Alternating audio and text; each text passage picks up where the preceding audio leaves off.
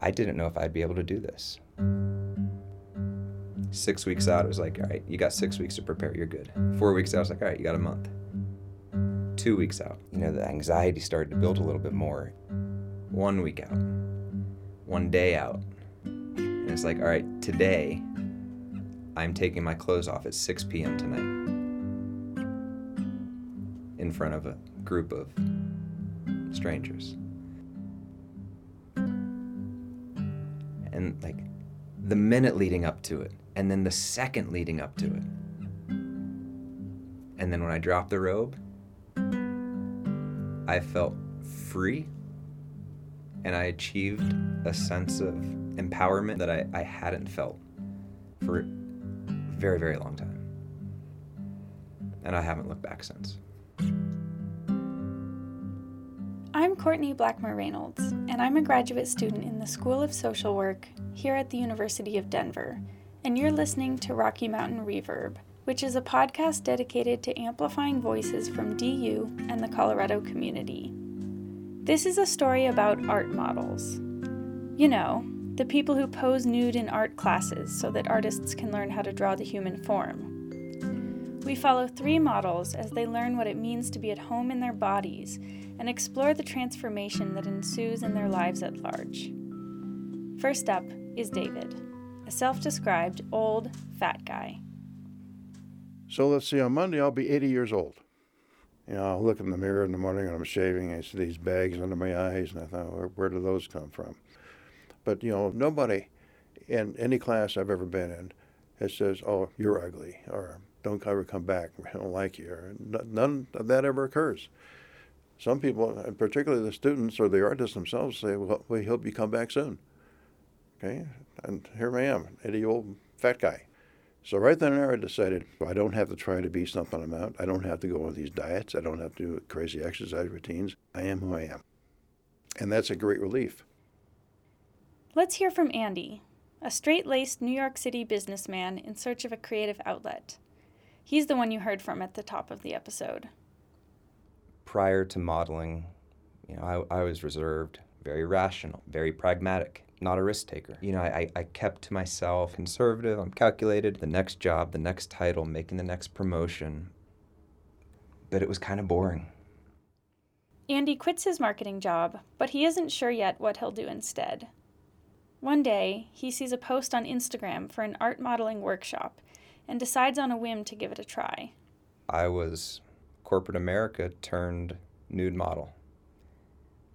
I feel like after many, many years of searching that I'm anchored and rooted in a discipline that I like doing. And it's beautiful. Here comes our third character, Camille, a trans woman recalibrating to her new body. I transitioned not too long ago in 2015. I, uh, like most trans women, I got obsessed with beauty. I had to be perfect. I had to do the makeup. I had to have that perfect size 14 that I was going for. Being in the wrong body my whole life, I, I wanted to showcase my body because worked really hard for it. To get a better sense for what it's like to be a nude model, I went to a figure drawing class at the local community college. All right, y'all ready to draw? So for those of you who've been wanting to figure out how do I just draw figures out of my head, learn the anatomy really well. The more you know it, the easier it is to figure out what the body would look like in any position. While I was with the students, our model was getting ready. You go into this change room, which is usually a closet full of stuff. Get undressed and put on a robe. So I'll get set up on the stand, I'll roll out my yoga mat, set up the stools and chairs because it's easy to sit and strike different poses that way. The outside lights kind of dim, and you hear everyone shush, and the robe comes off. It's like the world stops.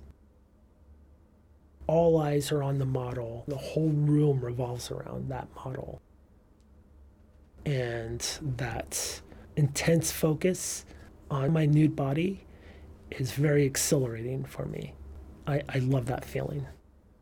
It just says I'm alive and well, and that experience gives you more in touch with your own body, with your own self. It doesn't make any difference what you look like. It's how you pose and present yourself as a model to the artist. So they're seeing me uh, as a human being without judgment. You're accepted as who you are. It's a great mental health uh, thing, I think, for, for me anyway. I, I like being who I am.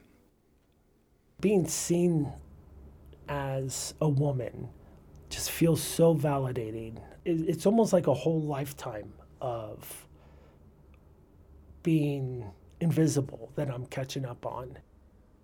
The greatest gift of all, I think, is to be able to go into a modeling session and then see their work at the end. David agrees. He likes to see all of the different ways that artists depict him. He pulls out a photo album of drawings and shows me some of his favorites. Now, this one here I like. Mm. So, this one here, I'm sitting on a stool with my elbows on my resting my bent knees, and then I'm holding my head on my hands, kind of looking down at the floor. And this is one of those images where my expanded waistline has added to the, I think, the beauty of the image. I mean, the, the, the rotundness of the body just is depicted so well, it just creates a very interesting shape. And I like it. You know, nude model, modeling kind of helps me be realistic with who I am and what my body looks like, I'm able to really explore all the different ways um, I can celebrate my own beauty. It's turned me into a healthier person, that's for sure. My time modeling has been full of excitement. I'm more open, and it's been vulnerable, but I found beauty in that. Uh, I found beauty in accepting myself for who I am. There is art to be found in every human body, whether you're fat, skinny, or whatever, or old or young, and wrinkled and whatever. The human form is a beautiful thing. This episode was produced by me, Courtney Blackmer Reynolds. Thank you to our managing editor, Carlos Jimenez. I'd also like to thank the University of Denver's Department of Media, Film, and Journalism Studies. Thank you to Andy Pollock, Camille Hansen, David Buffalo, and Rachel Rose for sharing their stories. Thank you to John Cross for inviting me to observe your drawing class, and to Katie Nielsen for letting me sit in the corner with the microphone while you modeled. Thank you to Jake Sabetta and Laura Reynolds for your creative contributions to this project, and to Seth Crail and Blue Dot Sessions for composing the music used in this episode. Lastly, thanks to Ellen Allen at The Art of Modeling.